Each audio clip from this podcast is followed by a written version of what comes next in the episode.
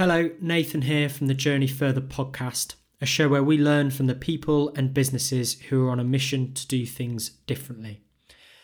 Ever since I first ate in one of their restaurants, I've been slightly obsessed with Dishoom. When it comes to the richness of their brand, their vibrant storytelling, their obsession with authenticity, you can tell there's something much deeper there than merely a group of nice restaurants.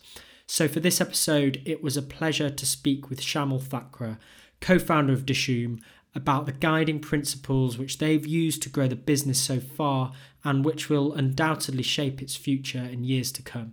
I hope you enjoy the show. Here goes. Shamil, thank you so much for joining me on the podcast. Nathan, it's nice to be here on the podcast. Shamil, I'll kick things off by asking you the question which we start every discussion with, and that is what's the wrong you want to right?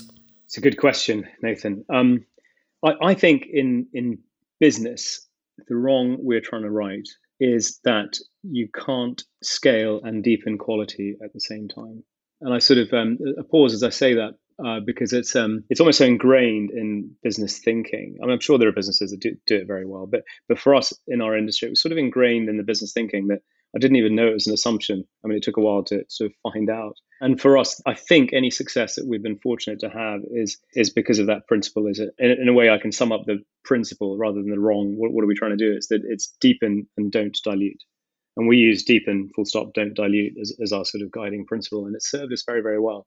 Um, and I, I, think that those three words probably sum up the, the way the way we try and do business. And you've obviously you, the current business you've been working in for, for about 10 years now, Dishoom. Yeah. When did this deepen, don't dilute start to form as a, as a guiding principle for you guys? Um, I think there was there was a sort of evolution to it in a way, um, and and my background is is a you know I've been cursed or blessed with a, a, good business background and a business education. And uh, I was at business school and worked in strategy consulting for a while. And, and I guess when you when you leave those disciplines or that that sort of training or experience, um, there's a couple of things which I think are very orthodox. What one is business is, is a P&L. So fundamentally, the, the point of a business is a P&L, and everything comes back to the P&L. Um, and and that's the measuring tool. That's the ruler that you use, and everything is driven by that. And and I, I don't think that's true. I think the second paradigm, I don't think it's useful. And I think deep and dilute, don't dilute is a counter to that. I think the second sort of paradigm um, that is very easy to get is that when you have a concept, you must simplify it, scale it, and uh, and that, that will be your financial success. And I think, but, but both of those two, uh, at one point became clear, weren't that useful. And I, I guess our journey, um, we you know we started restaurants and we started doing it, and and and we did it on that basis and and as as we sort of grew, we discovered that really it wasn't it wasn't the right basis to run things. We sort of you know at one point discovered that, that there was an incident where there, there was a pop up doing on the South Bank, and uh, we were doing that pop up for I think it was eight or twelve weeks over the summer. It was a really nice pop up. It was called the Dishoom Chowpatty Beach Bar, but we um I think the tandoors broke because we bought cheap tandoors and. Um, instead of instead of sort of there was a lamb recipe of some sort, it was a, a, a naan or a, a frankie it was called, where we put the keema in the naan but instead of um, discontinuing the product and saying, look, we can't make it today, um, somebody who was there was very worried about the revenue and, of course, the profitability. And so went down to Tesco's, bought a bunch of buns and put the keema in the bun and served it. And, and I, I guess that did the job. It got money in the till. But a few days later, I read a review um, in, uh, you know, from a blogger and which referenced these very charming t-shirts, which were sort of Henry Holland type t-shirts, which said clever things like "Live the chai life," Frankie goes to Bollywood, and the reviewer said Frankie went to Bollywood and shat in a bun, and he had a picture of this dish, and and it just oh, struck wow. me that I, th- I, think that the revenue and profit motive is is is problematic um, because it, it, may not get you focused on the right thing to make money, and and I think that maybe this is oblique. There's a good book called Obliquity, which I haven't read yet, but but maybe this is a bit oblique. But I think if you chase the profit too hard, you you won't make a valuable business. And and I guess soon after that, we formulated the principle that really what you needed to do was to was to go for awesome food and drink awesome service and a happy team. Sounds sort of trite but three things awesome food and drink awesome service a happy team. Control the costs. You know you can't let them go out of control. Once you've understood your business model you, you, you fix the costs and you control them. And then the revenue and the profit are the applause that follow. And that was a major a major change in the way we did things. And suddenly the top line went crazy. As we did that we found that um, customers started coming in a lot more. And the teams instead of people being sent home in the afternoon because the labor costs were too high or there weren't any customers. Uh, and instead of uh, negotiating the price of lamb chops every couple of weeks, focused on the quality of the experience. And of course, the best way to low costs is is high revenues. And and I guess from then on, that morphed into deepen, don't dilute, make it better all the time. Really focus on those things, um, even as you scale. Um, I, I, think that was about 2012, 2013 um, when we really understood that. And I think that the revenues then um, increased dramatically.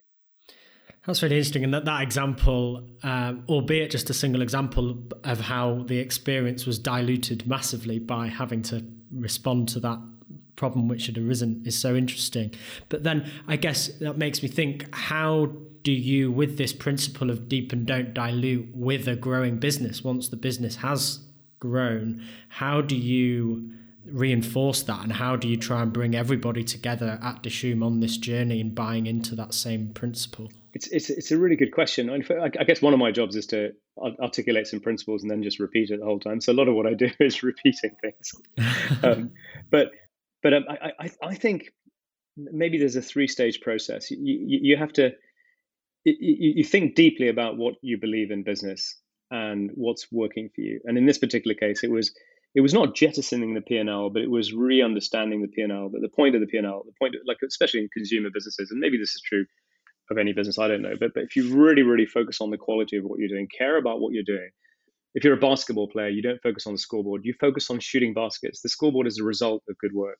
And I think that find your way of articulating that. And, and for us, it was this phrase, deep and don't dilute. We, we also uh, came up with something else we really cared about, which is this principle called SEVA, which is selfless service.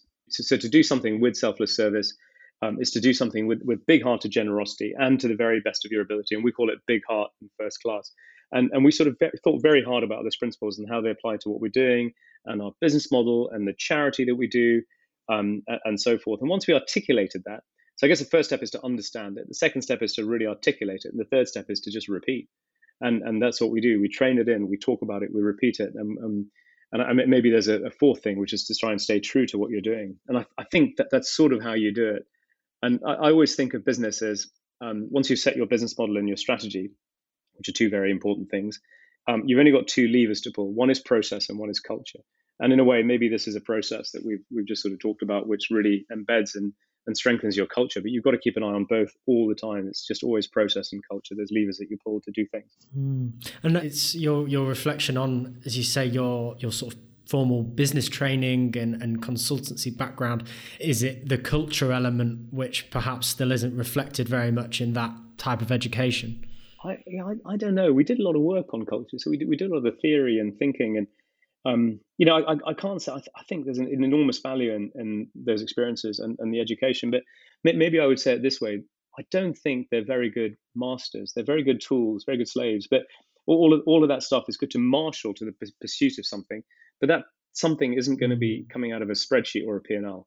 And I, I, I think for me in business, you've got to have an itch, you've got to have a feeling, you've got to want to do something which is beyond the beyond the profit and loss to, to make a really truly valuable profit and loss um, which is something that I don't think they teach you. Um, and, and, and that, that, that is outside the, the sort of paradigm of, of sort of P&L and scaling and exiting and all of that received wisdom that you, you might you might have. And, and maybe things have changed, but and I think it also speaks to an emotional connection with people and, and a sort of maybe I could call it poetry. We think a lot about how we, we can be poetic in what we do, how we can take a piece of poetry and, and sort of turn it into something um, that people might want to uh, enjoy.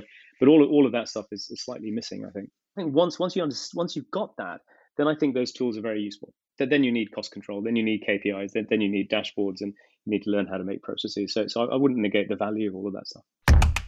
Hi there, I hope you're finding the show interesting so far. Just a quick interruption to invite you to join the Journey Further Book Club. This is our learning community designed for time pressured marketers where we read the best business books and share bite sized insight from every chapter to help you get ahead at work. Just go to journeyfurther.com and follow the book club link to sign up. So, I guess to give people who might not have um, heard of or experienced Dishoom a bit of background, can you talk a bit about where you first found that why with Dishoom, where you first had that that spark and thought, I want to I want to create something special here? Think that um, for me, one of the most important things is to, is to place food in its proper cultural context. So, so you know, a, a, very simple insight, can't even call it an insight, just an observation, is that uh, there were sort of good curry houses, and there was good high-end Indian food. You know, back in 27, 8, 9. and and um, you know, Benares is very expensive, but very wonderful, and curry houses are very inexpensive, um, but they are a particular genre. And I'm a great big fan of the city of Bombay, and I love our culture and history. And um, my grandmother and grandfather lived there for years. I used to go back and see them a lot as a child. And, and for me, there was something that needed to be said there about that specific cultural context of Bombay. And uh, the food there is very different.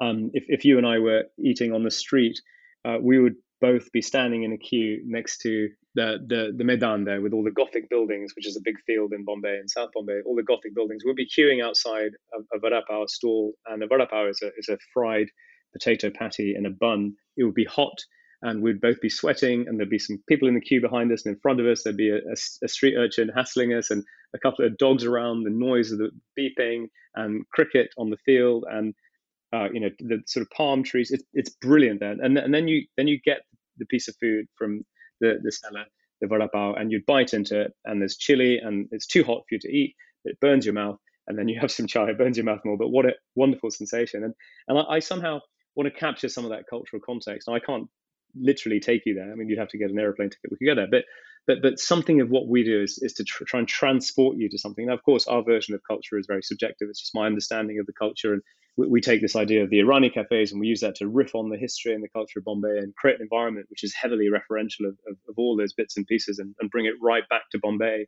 in in a, in a way that references the origin city very significantly. Um, and, and for us, I, I, guess that references back to poetry as well. For me, that's a very poetic exercise to think about all this homage. But I guess that's what we try and do. These Irani cafes, can you describe a bit more of this this, this type of place and I guess what it means to you and the, and the culture of the city? Yeah, yeah, I think, and, and this this touches maybe on on a, a, mission that is very deep for us as well, and may, maybe even deeper than the deep and don't dilute. but um, well, we, we came across this very thin but rich, deep seam of heritage, the Irani cafes, and I should say we re came across it because I had been to one when I was a year old, um, which I might come back to. But um, cafes that were set up by immigrants from Iran to Bombay in the early 20th century from religious persecution. Their religion was Zoroastrianism. And they came to Bombay. And for whatever reason, they set up these cafes around the city. And by the 1960s, there were 400 of these places. Um, now they've all gone. There's only 20 left, which is which is a great sadness. But, but they were wonderful spaces, very romantic, and everyone has sort of treasured memories of them. They um, you, you would see marble tables and bentwood chairs from Czechoslovakia, and you know, sort of marble tiles and sort of wood paneling and sepia portraits and and the fans that sort of stirred the air gently. And there were places that, because the Iranis were outsiders, they had to let everybody in, and we were very inspired by these places.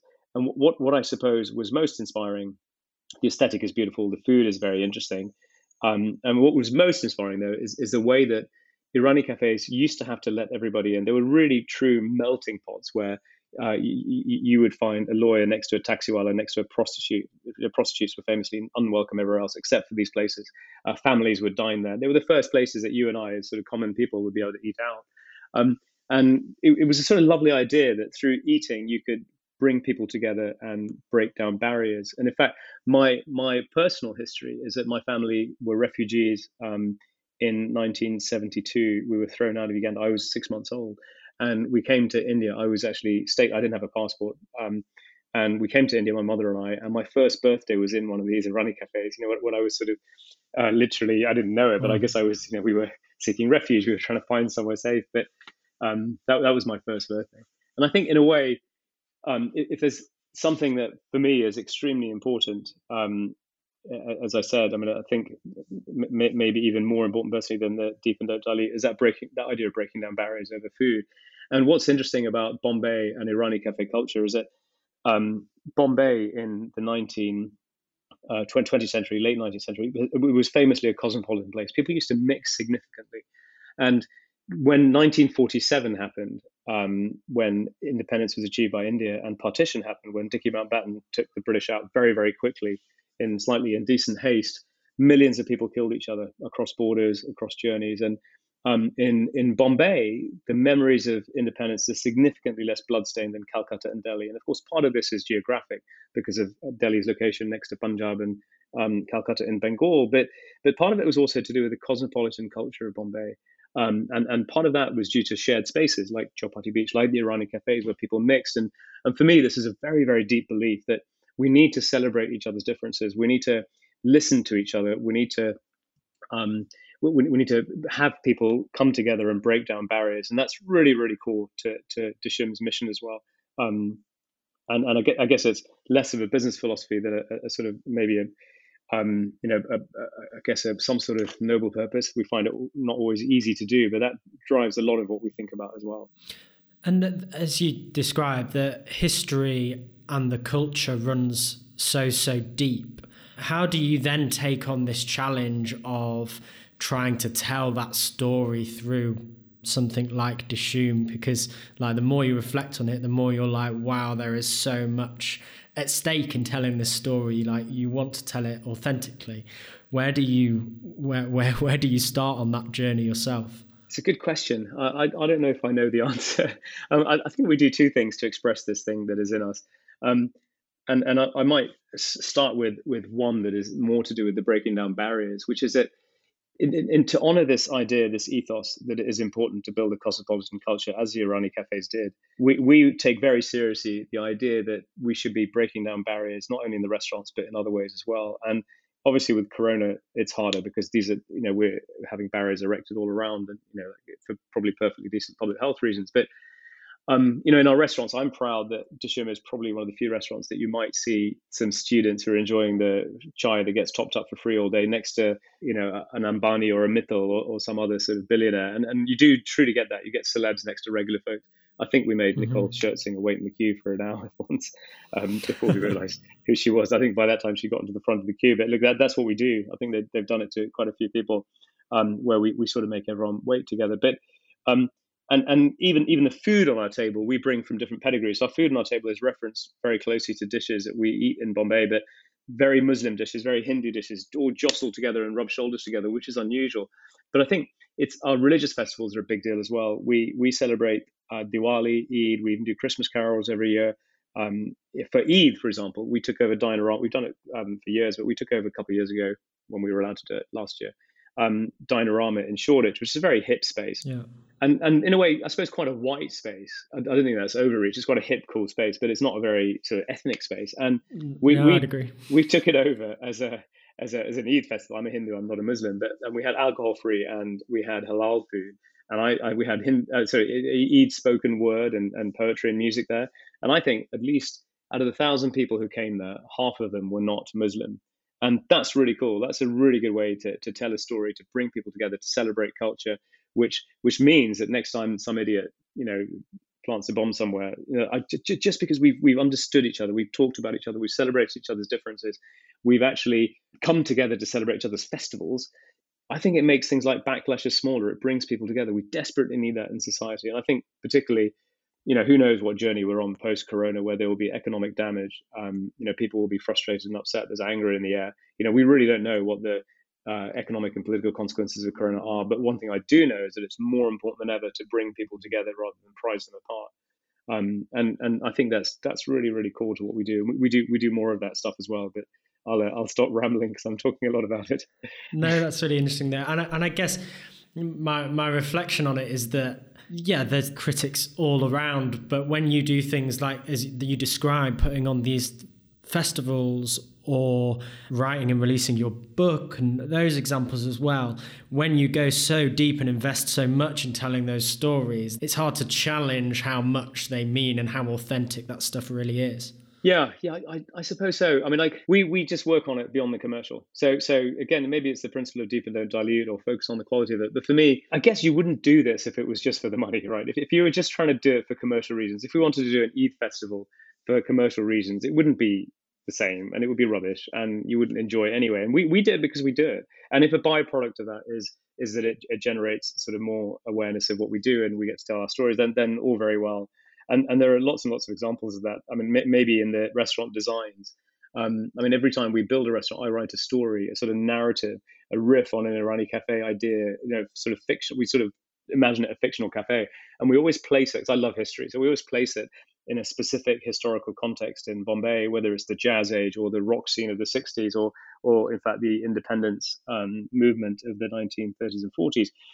Um, and, and we then write that story and then we build that story and, and many, many, many of the details that um, are in the restaurants are just lost on people. But we do it because we love it. so, so mm. in a hmm. way, you know, whether someone challenges it or not, we sort of do it. This is who we are. Uh, and if you if you peel under the skin, if you peel that layer off, you, will see more. And if you peel, you'll see more um, I, I, think literally every single design detail has some reference um, from back in back in Bombay when we spent you know, days taking photographs of, frankly, hinges. Because I, I, guess with people who might say to you like, "Why don't you have thirty restaurants by now?" Like, this seems amazing. Like, why, why only a sort of a fairly limited number? I guess you couldn't take that process at scale; it would be impossible. No, and I think deep and don't dilute is a principle that creates a bottleneck.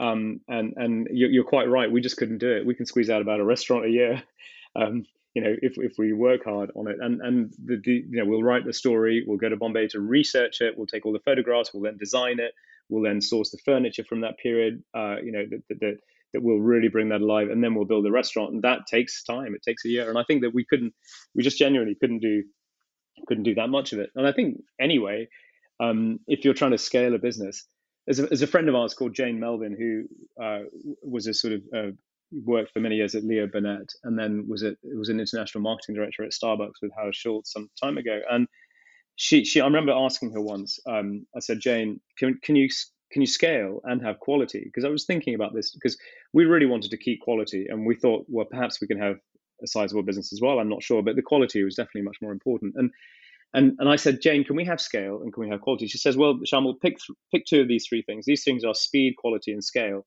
You can have two. so so you can I guess you can get high quality fast.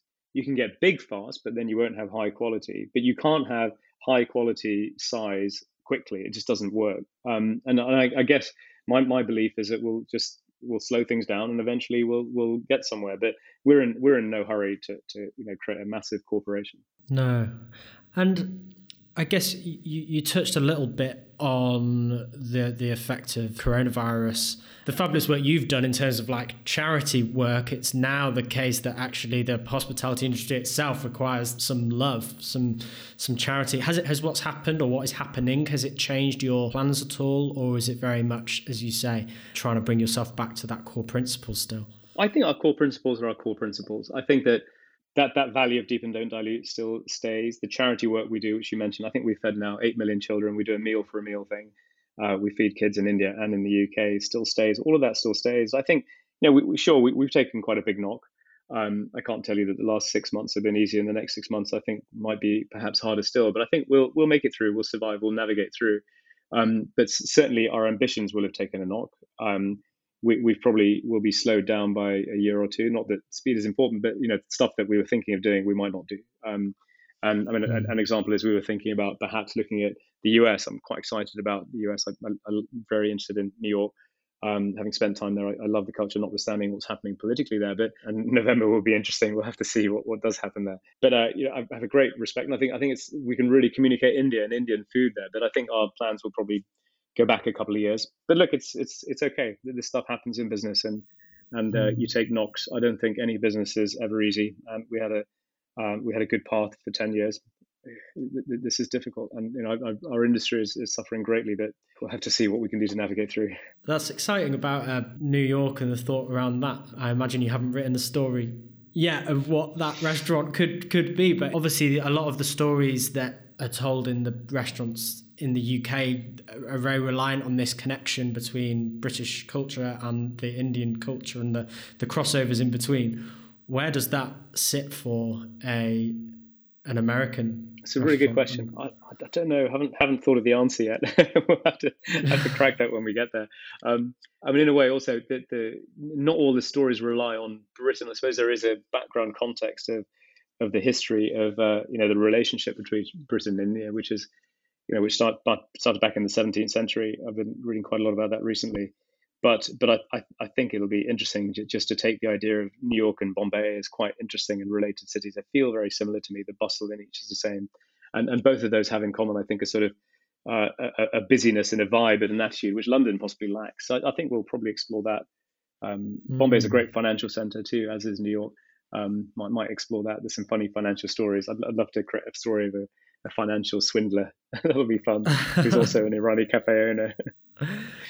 I guess, uh, and there's there's interesting dynamics in the different eras of the cities, as you say. Like, how, how do you reflect on what Bombay is like now versus what it was like in the various parts of the of the 20th century?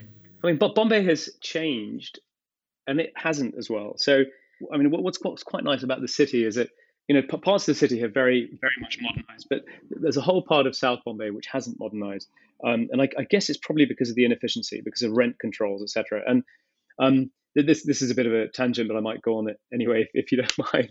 But please do. Um, but Bombay is a city which is surrounded by water on three sides, and and it sort of is a big pendant of land like Manhattan, except without the bridges uh, to relieve the pressure. And and so property prices have have gotten higher and higher and higher as things have gone down. But South Bombay is um, like a heritage area. It's it's all very old buildings. It's very protected, very rent controlled. And the inefficiency means that lots of little nooks and crannies, little interstices are sort of protected from the big commercial tide. I think that's an analogy that may work. Yeah. So if you've got a big commercial tide coming through, all these little things are protected in these spaces by these regulations and so forth. So, so while Bombay is modernizing, and sadly Irani cafes are dying and things are changing, all of the stuff that we're very interested in celebrate does disappear. But a lot of it is still there. So when we do think about a restaurant that in our minds is set in the 1960s, we can we can go around and, and see a lot of the buildings that were built around then, and and see a lot of the interiors that were, were from then, and and so they do coexist very nicely together. Inevitably, you know, as with any sort of form of coastal erosion, the, the tide you know eventually might take over. But but for now, it's it's very beautiful, and you can go to South Bombay. And in fact, the book, I suppose, is, is a tour of South Bombay with us and, and showing you all of our favorite places. And I think in the book we also uh, talk about the fact that they may not remain. Um, there's one place we love going, uh, which is uh, Muhammad Ali Road around there, the very Muslim areas where we eat a lot there. And that's all been, I think it's being torn down now as we speak uh, and reconstructed, and, and, not entirely for bad reasons. It's somebody who's trying to improve the quality of life there. It's a co op association, and, and uh, uh, you know, they're, they're, rebuilding the area into much better flats, but it won't be anywhere near as romantic or as beautiful as, as, as what we've now seen. So that's disappearing. But but nonetheless, you know, if we were there now, I'd take you on a good tour of some of these beautiful places that have just stayed there and been there for, for in some cases, centuries. When you you identify these different places in Bombay and you try and identify the various things which you can then reflect in in your restaurants. I guess how do you how do you know or how do you measure when you've done a good job at it? How how do you reflect back and go i'm i'm so pleased with the job that we've done opening Edinburgh because it tells the story in in the way that we want to. How do you know you've you've been successful if that's No, it's a fair question. I think there's two things. One is that you go in there and there's a point at which we all look at each other as a team and smile and say, Yes, we've got it right. And it's only once we've set the lighting, started the training, know, got the teams in, and it's sort of it, it's launched. You know, it may not be fully launched, but there's sort of a buzz and there's atmosphere and there's guests in there and they're eating and there's bread coming out of the tandoor and people doing rumali rotis and runners running around with food and so forth. And, and, and then you just feel it. You're like, okay, we've got it right. And it's only when you set the restaurant properly and made it look beautiful that you get that feeling. And I think the second thing is that uh, in, in, Indians from India love what we do still. And, you know, I, I, still hear stories of friends who come from India or friends of friends who come from India who insist on going to Dishoom straight away. They come from Bombay, and I, I, I don't really understand this because the food in Bombay is really very good, and and yet they will come here and go. And maybe it's because we have all the food under one roof, or maybe it's because of the vibe that we create, which might be different. But I, I take that as a great compliment, um, and they will relate to the way we think about the, the city and, and its architecture and the culture. And I think I think they appreciate some of the nuance. Uh, which people here might not consciously see, but, but might enjoy in terms of the quality of the feel of the restaurant. But that's important as well. I've just got three um, three final questions to ask you, Shamil. The first one: What did you used to believe that you no longer believe in? That's a simple answer. Is that I, I used to believe that the point of business was profit, and now I know that the point of business is is, is creating a fantastic emotional relationship with your customer and your employee. You know, looking after those two things: look after your guests, look after your employees, and as long as you control your costs, the profit and the revenue, the revenue, and then the profit will, will come. But I think it's a it's a flipped paradigm. It, it is quite a big difference. It feels subtle as I say it now, but it is quite a big difference. A side question. Um, I guess are there any other businesses you look to who you uh, like, who you admire for for also trying to pursue that approach? I, I think in a cliched way, I, I, I, don't know whether that, that exists now as a business, but you got the sense that Apple pursued quality over the money. Uh, mm-hmm. Uh, certainly, when Jony Ive did a speech about the edge of a MacBook Pro, you know, you, you, knew that he cared about the edge, not because of money, but because he cared about the edge. He didn't, he wasn't thinking about the market cap of Apple, and he, and he really wasn't. Um, you know, maybe other people were, but Jony Ive wasn't. Um, I, have I've spent a bit of time with um, the, the chap, lovely chap who started Rapha recently. Yes. I, I, think, for example, he cares deeply about cycling. You know, way beyond the money, like Simon Mottram, and and and when you go to a Rapha store uh, you read the books that they put out. You know, there's something here which is way beyond the commercial. They don't need to do all that stuff, and they do anyway. And and for me, that makes a really really great brand. Um, I think that those are the two that I'd think of off the top of my head that really really are into you know some something beyond you know j- j- just just just the P and L. I mean, in, in our industry, I think Hawksmoor is like that. Mm. Uh, and they they really really care about the food and, and the service and the steak. You know, that's very very important. And I think Will always says two principles. He says be kind and work hard, and he really means that. He, he, cares about that stuff, and I think he believes then that if you do those things, you make great steak, great service, then then profitability will follow. So I, I respect Will enormously. I, I think Rapha's a, a great example. My my uh, my my girlfriend's brother works in the Soho Rapha shop. I'm not a cyclist, right, yeah. but I, whenever I go yeah. in there just to get a coffee or something, I you can you can see that there's there's something really big there that a, a cycling community are really buying into beyond just buying their products. I guess you'd have to buy into it quite a lot anyway because it's not a you, you, could spend a lot less on cycling gear so there is some, there yes, is there, there is something special going on there. Um, secondly Shamil if this wasn't your mission uh, what would be? I, I, I think um, I, I, often think about this idea of breaking down barriers and if, if we weren't in business doing it or like if, if deep and dilute deep and don't dilute wasn't a thing that we were trying to do in business I, I would be very interested in doing something else which work to break down barriers. Got people to really listen to each other. I think it's more and more important as uh, you know th- things are going to get difficult in the next few years. I think already we're seeing um, you know anger bubbling over on, on sort of both sides of the political spectrum. But I think the most important thing is for us all to listen to each other and, and come together and respect each other's points of view. And we could just then disagree with each other, but there is a, a thing there which is that we, we need to break down barriers before we engage with each other or as we engage with each other. And finally, if you could recommend one book for members of the Journey Further book club to read, what would it be? I I, I thought about this one. I've had quite a few. I was going to recommend Cloud Atlas by David Mitchell, which is amazing, but I, am not going to do that. It's not a business book. Um, but uh, it's a really, really good, written in an enormously clever structure which spans four or five different time periods. Um, but so I recommend Cloud Atlas as a plug for that for no other reason than it's beautiful and poetic and quite inspirational. But the business book I think I'd recommend, which was very relevant, is a book called A Whole New Mind by Daniel Pink, which I wonder if it's even not dated now, but it may just be orthodoxy. But back then it felt very interesting that what Daniel Pink argued was that um, accounting, uh, you know, MBA type training, etc., was was now becoming a commodity. We had so much abundance um, and and you know humans could choose from so many different things that what was really going to differentiate was things like design, storytelling, uh, uh, plugging into the um, I guess the right brain rather than the left brain, and and I guess he was advocating a whole brain business approach, um, and and to use your sort of emotions and your storytelling and your your thinking, your non-linear thinking to bring that to bear in, in business, um, and probably a plug for emotional intelligence as well as IQ. So so that was that that was a really uh, important book for me because I think it laid the basis for me to. I started getting into typefaces. I got very excited about typefaces, about design. I discovered a film called Objectified by, um, I think it's called Gary Hustwit, which is an amazing documentary, which I still recommend. But it sort of opened me up to very, very different aspects of, of the world. And, and then ultimately, they were very useful in business as well. Uh, so I'd recommend that A Whole New Mind by Daniel Pink. And it, it helped me um, do my re-education as, a, as an MBA and ex-management consultant. well, thank you. Now I'll be sure to pass that recommendation on. Shamil, it's been an absolute pleasure speaking to you, finding out more about your story and, and Dishoom. You too, Nathan. I've enjoyed it very much. There we have it. Shamil is such an interesting guy. I loved speaking with him. If you've not been to a Dishoom before, I would highly recommend going and do also check out their cookbook from Bombay with Love. It is fantastic. If you were to leave a rating or a review in your podcast app, that would make me very, very happy. We have some great episodes coming up over the next few weeks, including Seth Godin.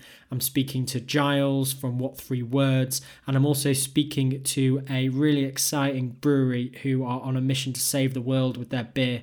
Just click subscribe, and you'll be the first to receive those every single Tuesday morning. See you soon.